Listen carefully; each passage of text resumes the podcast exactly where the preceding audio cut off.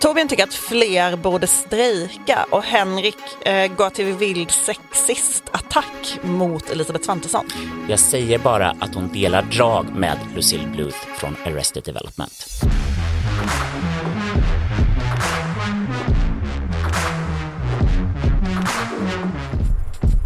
Det här är Politiken med Maggie Strömberg, Torbjörn Nilsson och Henrik Torehammar. Förra veckan eh, så sa Torbjörn till mig så här, varför strejkar aldrig någon nu för tiden? Och sen utbröt en vild strejk i, på Stockholms eh, pendeltåg. När man talar om trollen slash be careful what you wish for. Eh, Ja, eh, rädd och rädd. Jag vet inte, är den här strejken så mycket att vara rädd för? Det, jag ska berätta vad strejken är för de som eh, kanske inte, det är ju en lokal fråga så att säga. Vi har ju lyssnare i hela landet. Ja, Ehm, det, till exempel i Malmö. det är så här att det finns ett beslut om att ta bort tågvärdarna på Stockholms pendeltåg och att lokförarna ska arbeta ensamma på tåget. Detta eh, är det man strejkar mot. Det är lokförarna som strejkar. är lokförarna som strejkar och det ska pågå i tre dagar och med start då på måndagen, alltså igår. Och eh, det är väldigt få tåg som går. Facket har tagit avstånd från detta och säger att det här är en olovlig aktion som också påverkar de förhandlingar om nytt kollektivavtal som just nu pågår. Det kommer efter ett beslut från den nya majoriteten som ju är rödgrön i Stockholms läns landsting. Sto- Region Stockholm och ehm, Socialdemokraterna gick till val på att de här tågvärdarna skulle vara kvar men har nu ändrat sig. Det är ett miljöpartistiskt trafikregionråd som ser ut precis som moderaten som hade jobbet före honom och ehm, beslutet har alltså först tagits av den gamla högermajoriteten och nu av den nya vänstermajoriteten. Ni har sett den här bilden. Vilken? Där de har morfat ihop Där eh, man- Kristoffer Tanssons och Anton Fendert. Ja. Just det, alltså Tamsons, moderaten som var trafikborgarråd. Han var ju också eh, en av Reinfeldts nära eh, män under Nya Moderaterna. Ja men det viktiga här är att han ser likadan ut som det nya trafikregionrådet. Som är från Miljöpartiet. Just det. Den här strejken, det var väl kanske inte det jag hade tänkt mig när jag för någon vecka sedan funderade på. Men du har väl längt Varför strejkar folk inte längre? Du har längtat efter de här nyhetspusherna utav de här bilköerna utav det här kollektivtrafikskaoset som har drabbat vår stackars älskade huvudstad. Nej, mer tänkte jag väl så här. Alltså för eh, ett par veckor sedan så kom ju första steget i avtalsrörelsen i mål, nämligen att man satte ett märke.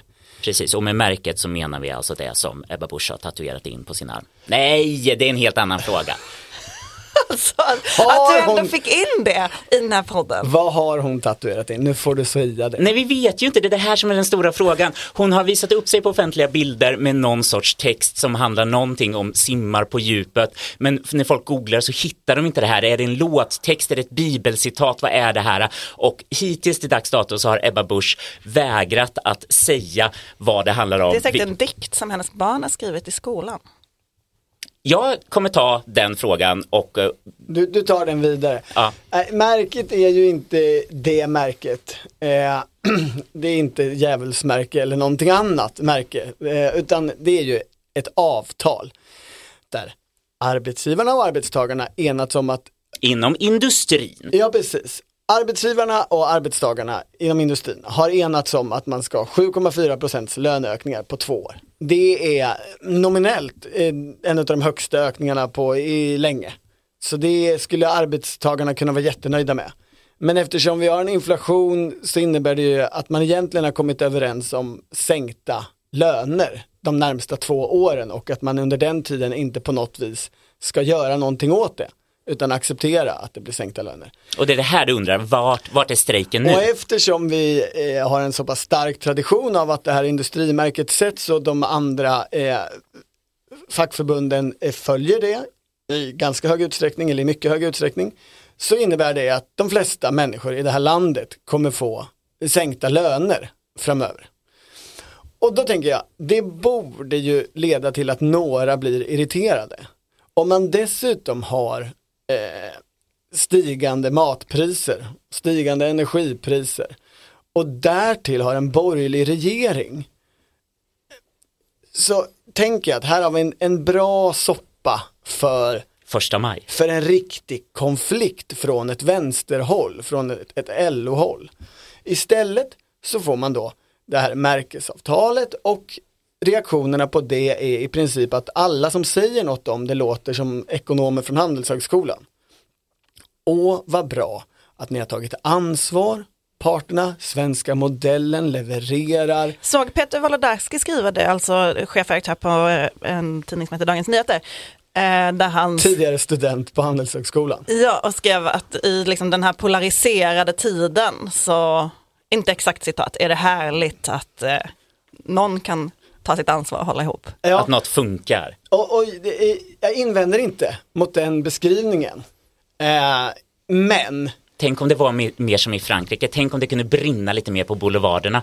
om, alltså det blir lite, nej jag tänker inte så mycket Så på tänker Frankrike. kanske vildstrejkarna, eller? Det gör de nog lite. Vildvittrorna, ditt ord, inte mitt. Den, den Astrid Lindgren-figur jag tänker på har inte med Ronja-världen att göra utan har ju med Emily Lönneberg att göra. Krösa-Maja. Nej, sockerdrickan. Och Alltså, ta, ta mig med, ta mig med i denna självklara när, liknelse. När han, när han går på marknad. Och så Han för, går på marknad. Först har han inga pengar och får inte dricka sockerdricka. Sen lyckas han ju förvärva pengar. Men då får Alltså det är inte Pippi sockerdricksträd du är inne på? Nej, Nej, nej, nej, nej. Emil Förlåt, förlåt, förlåt, har köpt Kan- en häst eller det Nu kanske är någon annan. med. Nu är jag med. Alltså, Mm. ni båda, vad har ni för kulturell bildning egentligen?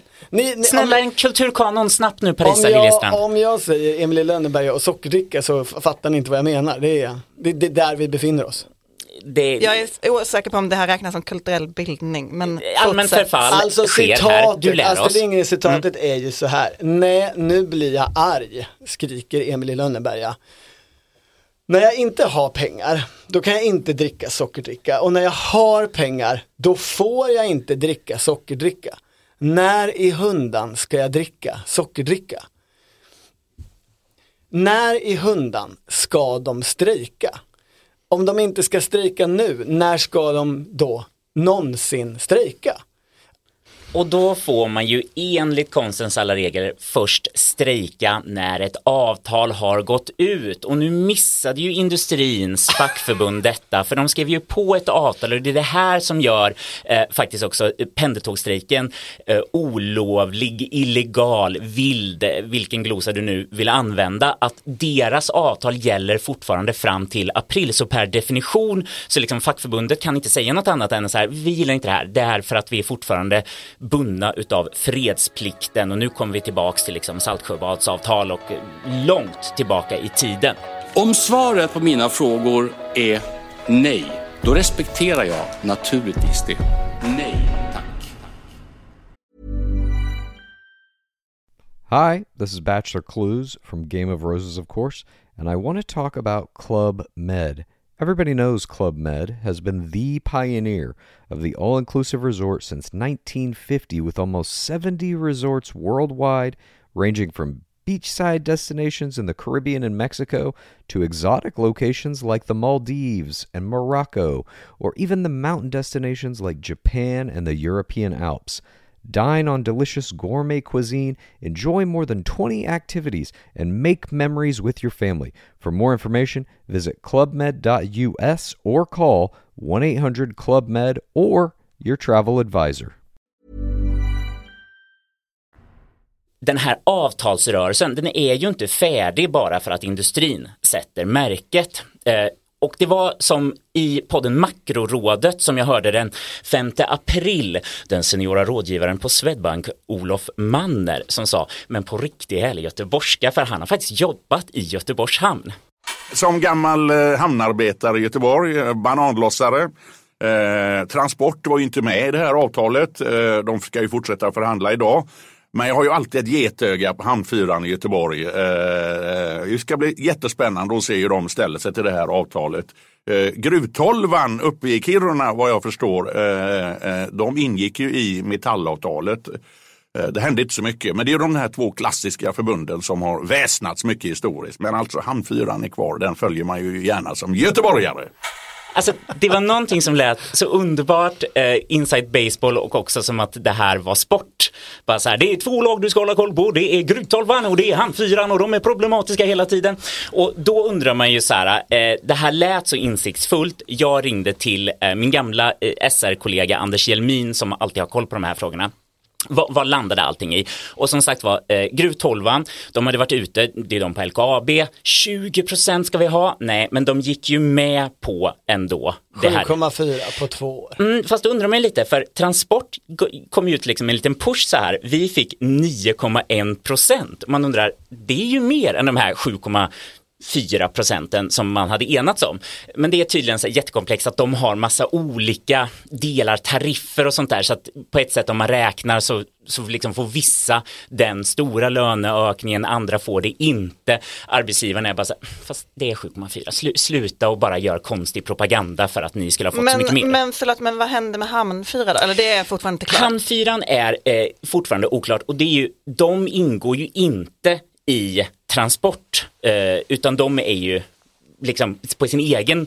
De är eh, ännu friare. att de är ännu fria. Innan så var det så fritt så att de hade ju inte kollektivavtal, alltså omfattades de inte utav fredsplikten, alltså kunde de hålla på och strejka hela tiden, så det var ju jättespännande där. Men nu har ju de ändå skrivit på ett kollektivavtal, så vi kommer se vad de här landar i. Men som det verkar nu så är det så att allting ser ut att så att säga lösa sig om man tror på märket och systemet, nämligen att alla andra sektorer långsamt liksom sluter upp. Problematiska handeln, problematiska hotell och restaurang, de har alla gått med på detta. Men, men Torbjörn, du är emot systemet? Det, Eh, eh, är det så? nej, nej. Du är emot svenska modellen? Jag är varken för eller emot, jag är en simpel reporter som ställer frågor. Och min fråga är, i fallet det här är, när strejkade man överhuvudtaget ordentligt i det här landet senast? Det jag själv, alltså Pappers hade någon slags konflikt för några år sedan. Det slutade väl med att deras ordförande fick avgå, det gick inte så bra. Som jag uppfattar eh, efter analyserna. Innan dess det var en riktigt stor strejk, det var ju Kommunal 2003, minns ni det? Ja, Eh, det, är den minns en- bilder på stora Ja, demonstrationståg. det, och det är den enda stora strejk som har pågått under, under de alldeles för många år jag har varit politikreporter. Jag Och, har en sån vit tar fighten-jacka. alltså, det har du. Men det är kul för dig att du fick ut något av den strejken för det verkar ju inte som att Kommunals medlemmar fick det. Eh, Den, den slutade ju i, om man tittar på, får vi upp våra löner och villkor i ett fiasko.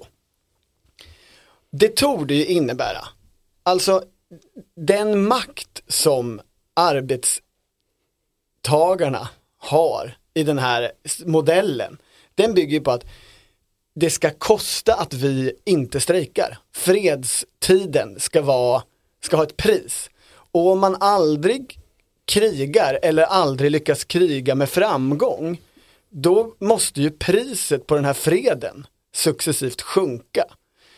Och då kan man ju förstå att så här, nu tänker många, också eh, LO och facken, att det bästa sättet att få bort inflation är att inte trycka upp lönerna, för då fastnar landet i en långvarig tid med hög inflation. Ja, Så i i kombination med en lågkonjunktur som alltså gör att människor riskerar att bli av med jobbet. Ja. Vilket väl är värre ur ett fackligt perspektiv, eller? Ja, och då kan man helt enkelt tänka att det här är det kloka att göra. Men om man inte innan har drivit upp priset på ens fred så kommer ju modellen förändras av det här beslutet. Alltså arbetstagarna förlorar successivt ännu mer makt. Och i, i, i de här tiderna nu så är det ju många som är efterkloka. Alltså många kritiserar de senaste åtta årens riksbankspolitik. Den borde förts annorlunda, då hade vi varit i ett annat läge nu. Många kritiserar de senaste åtta årens eh, finanspolitik från regeringen. Varför gjordes det inga stora strukturella satsningar? En, eh, utan Magdalena Andersson satt som en drake över eh, pengarna.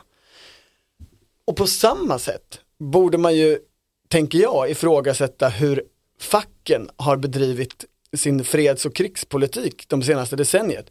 Deras position skulle ju varit en helt annan nu om de för fem år sedan hade drivit fram en stor konflikt när det så att säga var läge för en Ja, stor för konflikt. behövdes det då? För jag menar, chocken nu är väl att alla har fått det bättre i så många år. även i LO-jobben, eller? Absolut, behövdes det då? Nej, kan man ju säga. Reallönerna har stigit under lång tid. Det är ju det som är skillnaden. Men det är ju skillnad här på att titta på reallöner och hur går den utvecklingen och titta på makten på arbetsmarknaden, hur går den utvecklingen? Och där kan man ju konstatera att facken har inte investerat. Och det är kanske också därför man hamnar nu på en nivå som ändå är något lägre än en hel del andra länder i Europa. Det ifrågasätter de, men eh, tittar man på Tyskland så är det i alla fall betydligt högre och runt om. Det är väl bara Finland som ligger under egentligen. Och då jämför du den tabellen med tabellen över strejkdagar, där ju Sverige också ligger i botten eller i toppen beroende på hur man ser det. Precis, och det kan man ju då säga är bra för ett land. Alltså du tänker att det här korrelerar? Ja, och, det, och det, är, det är väl få som hävdar i Sverige att modellen i Frankrike med många strejkdagar och eh, eh, vad ska vi kalla det, roligare strejker. Gatans eh, parlament. Det, att det kanske inte är en, en bra modell och särskilt inte i kristider när det gäller att hålla ihop på något sätt. Eh, på Peter Wolodarski-sättet.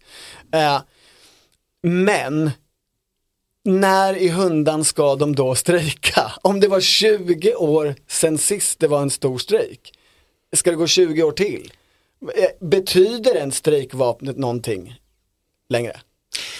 Det handlar ju lite om vem det är som är vinnare i det här. Eh, för Vissa säger att facken förlorade, de ville ju inte egentligen ha ett tvåårigt avtal, att de ville att andra året skulle kunna gå omförhandlas om vad, liksom, vad som hände med inflationssiffrorna. Nu tror ju alla att inflationen ska gå ner. Men som finansminister Elisabeth Svantesson sa på sin pressträff när hon presenterade vårbudgeten så sa hon det. Ja, visst ser det ut som att inflationen kommer gå ner, men kom ihåg vad fel vi alla har haft. Alla som förutspådde hur inflationen skulle utvecklas hade jätte jättefel för några år sedan. Så att jag vill fortsätta och varna för denna hemska inflation och jag tänker det är lite som att hålla liv i inflationsspöket. Att hon tjänar på att verkligen liksom utmåla det som att hennes enda roll det är att hantera, eller i alla fall huvudsakliga, hantera inflationen och då måste ju det här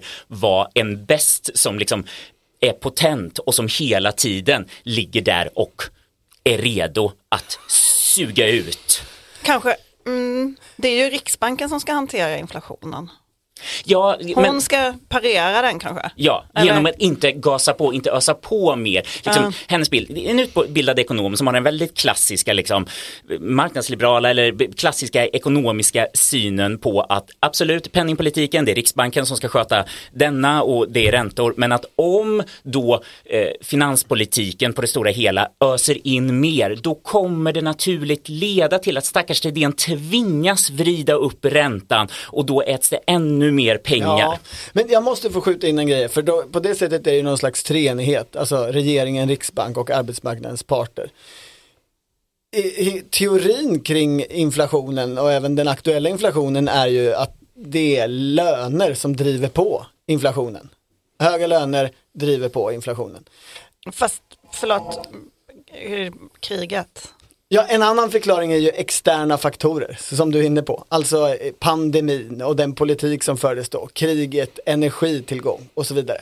Men den, en tanke som verkar få mer luft under vingarna nu, bland annat har ju ECB pekat på det, och jag tror Fed också, är ju att det snarare är de höga vinsterna från företagen under pandemitiden och även under krigstiden lite, vissa företag som har drivit på och driver på inflationen. Och då blir ju rimligen svaret på hur man hanterar inflationen bör ju rimligen bli annorlunda om förklaringen förändras och är ute, så att säga, ännu uppe för diskussion. Du säger ofta saker, men sen så gör du ju någonting annat. Hi, I'm Dori Shafrir. And I'm Kate Spencer. And we are the hosts of Forever 35. And today we're talking about Club Med, the best all inclusive getaway for families. Today, Club Med has nearly 70 resorts worldwide, from beachside resorts in the Caribbean and Mexico to magical locations in the Maldives and Morocco to ski resorts in the mountains from Canada to the Alps. Between their all inclusive family programming, wellness offerings, land and water sports, and their French heritage inspired food and drink offerings, Club Med is the best way to elevate your family getaway, no matter which location you're at. To learn more, visit clubmed.us. Det finns ju lite liksom, politiska förslag som kom under pandemin som man nu känner i dagens läge. Eh, Jag tänker på till exempel Sverigedemokraternas helikopterpengar. De skulle ge 10 000 kronor till varje svensk medborgare. 5 000 om man var under fem år. Det skulle många svenskar bli glada för nu. Eh, Eller Elisabeth Svantessons egen 100 miljarder i månaden till krisande företag. Ja, och då får man väl till deras försvar säga att det var ju en helt annan situation, men det blir ju Och vilken var den andra situationen? Ska vi säga det? Ja, den andra situationen var eh, en, en vad, som det kallades, en extern chock. Och framför allt en annat inflationstryck. Det var ju inte höginflation då.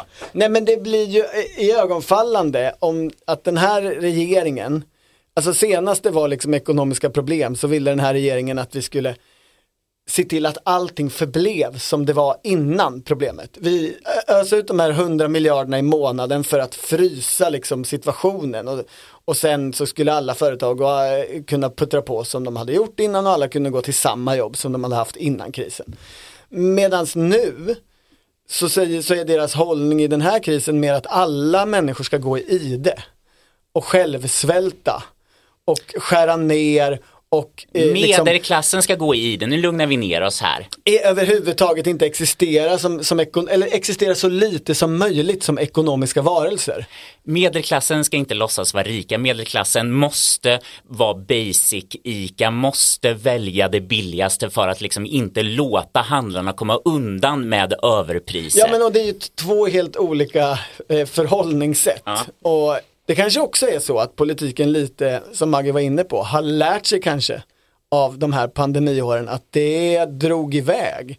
För jag menar den valrörelse som vi har haft var ju präglad av det där pandemitänket att Okej, det finns någon grupp som har det svårt eh, eller är missnöjd över någonting. Ja, men då hittar vi på ett litet tillfälligt extra stöd från staten. Eh, Staten håller inte på att ägna sig åt strukturer och eh, bygger grejer eller sådär, utan staten pytsar ut lite pengar till någons plånbok. Men det där har ju också gjort någonting med vanliga medborgares förväntningar på politiken. Ja. Och därför blev det kanske också lite eh, för, förvirrande när det kom en helt vanlig vårbudget med ett eh, utrymme på, var det fyra eller fem miljarder? Fyra miljarder. Ja, klassiskt. Tillbaka från de här rekordbudgetarna. Och kanske är det liksom så att vi politiska journalister har blivit lite miljardblinda och känner så här tomheten i denna vårbudget är extra liksom stor. Vart är det stora? För att vi förväntar oss de här satsningarna i en viss klass, att det är det som är liksom politik. Eh, medan alltså eh, finansen försöker verkligen sälja in det här som att nej men nu går vi tillbaks, normaliteten återkommer. En vårändringsbudget, en, en vårproposition ska inte vara spännande, det ska vara små justeringar. Och kanske blir det då också att vi så här, svältfödda på något stort då plötsligt ser vi de här små sakerna som, som ja, 15 miljoner till Konkurrensverket för att verkligen hålla koll på de här olika sektorerna som kanske har liksom skott sig. Eh, även om de hade krävt 30 miljoner. Eller att det- det nu är en stor politisk debatt om plastpåsarna som vi bär hem vår rekorddyra mat i.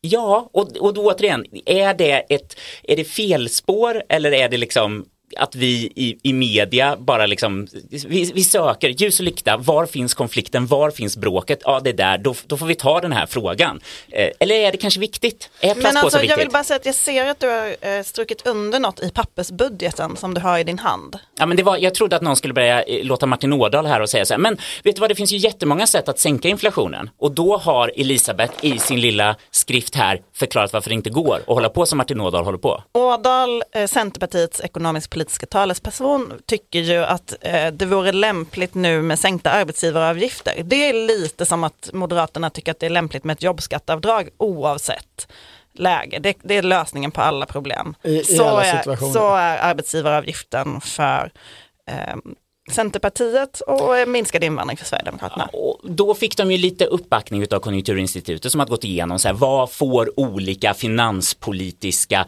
åtgärder för resultat på inflationen? Ska, vill du dit? Ja, nej, eller? jag vill Ja. bara, det, ni, det, ni, det ni håller på med nu är så att säga, vad kan man göra politiskt utan att riskera att spä på inflationen? Svantesson Ingenting. säger att hon inte kan göra någonting. Nej, men andra tycker att hon borde kunna det. Ja, och då kan man till exempel säga så här, men det finns ju tänkare, nationalekonomer, eh, smarta människor som har sagt att det går att påverka till exempel om du sänker arbetsgivaravgifterna, då sänks inflationen. Men ahaha nej, de, Lä, läs nu vad hon skriver. vad hon och de andra högst utbildade ekonomerna skriver är skattningarna är förknippade med osäkerhet. Det går inte att förlita sig på eh, skattningar av enskilda åtgärders effekter när vi har så hög inflation. Så de här eh, undersökningarna, de här påståendena, nej det gäller inte eftersom det finns inflation. Hallå, hallå. Men man, man märker ju en, eh, ändå en viss frustration i det, vad ska man säga, den moderata, liberala delen. Alltså jag såg att eh, på vår... Du pratar om Benjamin Dosa för han är den enda kvarvarande. Benjamin Dosa är rasande. Han toppade väl varenda nyhetssajt igår. Han är Timbro-chef om vi ska ge folk titlar i det här Ja. programmet. Eh, han säger att han har kastat bort sin röst. Men jag var tycker ett det är bra roligt citat. att du beskriver det som delar av Eh, Moderaterna. Det är väl egentligen Eh, bara... nej men jag ville säga, nej men ehm, om du låter mig prata Ja, det jag så skulle jag kunna berätta vad jag menar. För den, du får en chans. Tack.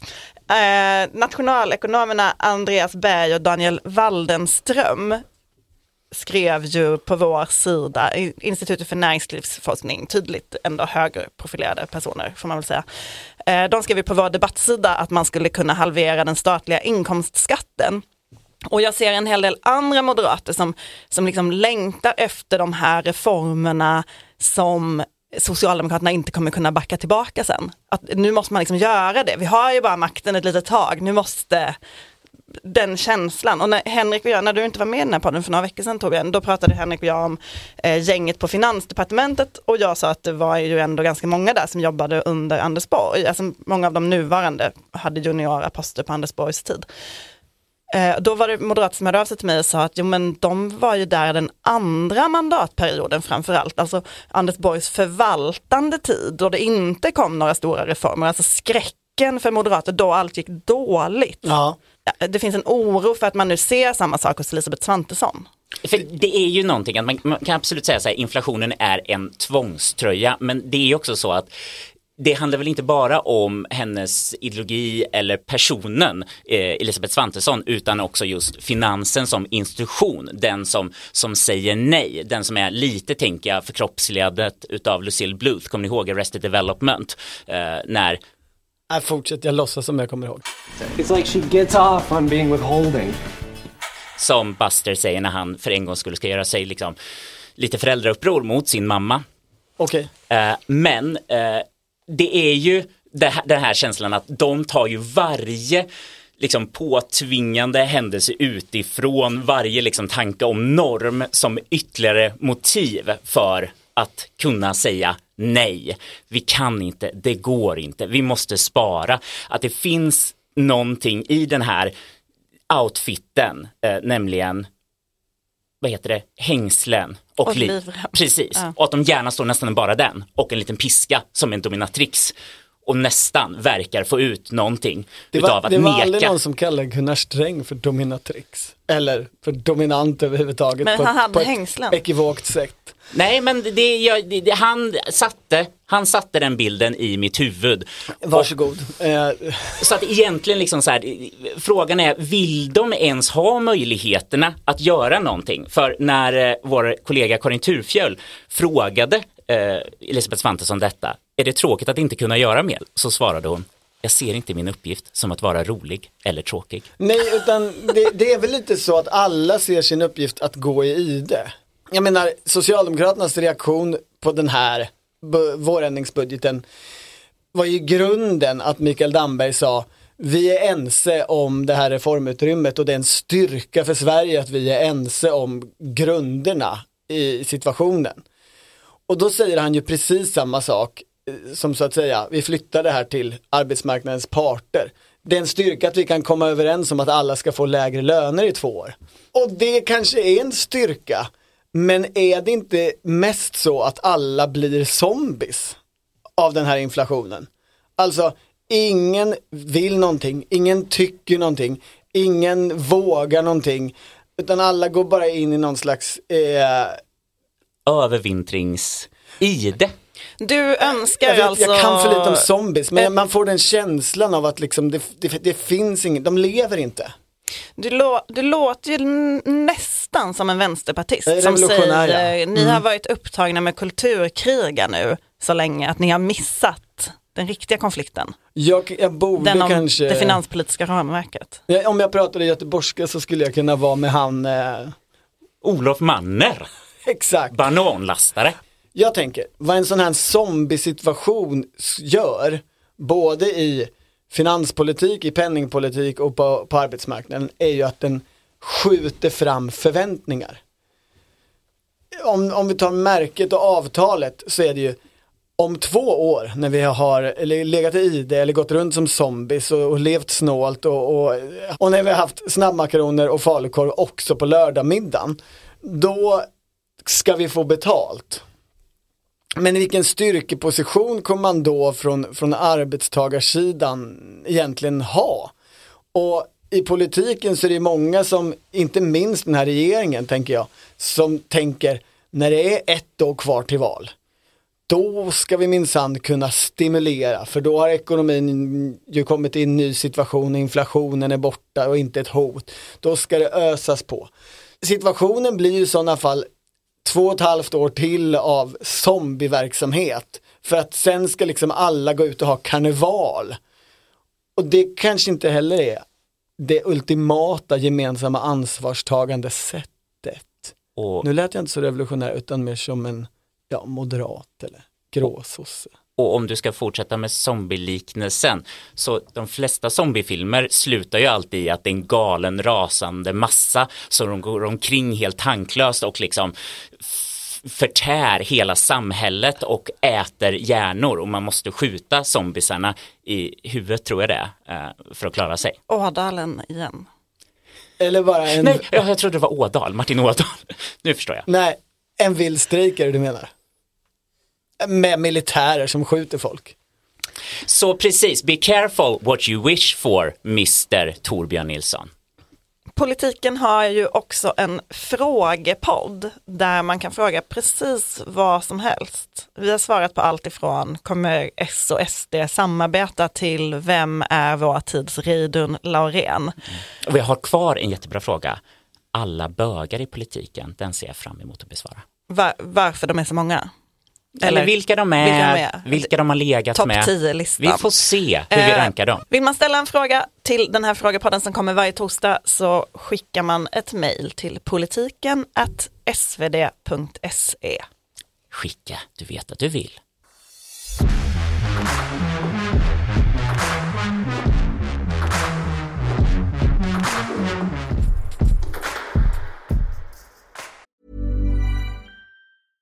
Hi, my name is Danny Pellegrino from Everything Iconic, and I'm excited to talk to you about Club Med. Club Med operates beach and mountain resorts and is the best all inclusive getaway for families. They have Club Med Punta Cana, their flagship family resort, and many other options in Mexico, the Caribbean, and around the world. Club Med are the pioneers of the all inclusive concept, which is the best way to vacation. Great for families, groups, or even solo travelers looking for land and water sports, delicious food, and a place to make unforgettable memories. Visit clubmed.us, call 1 800 Club Med, or your travel advisor.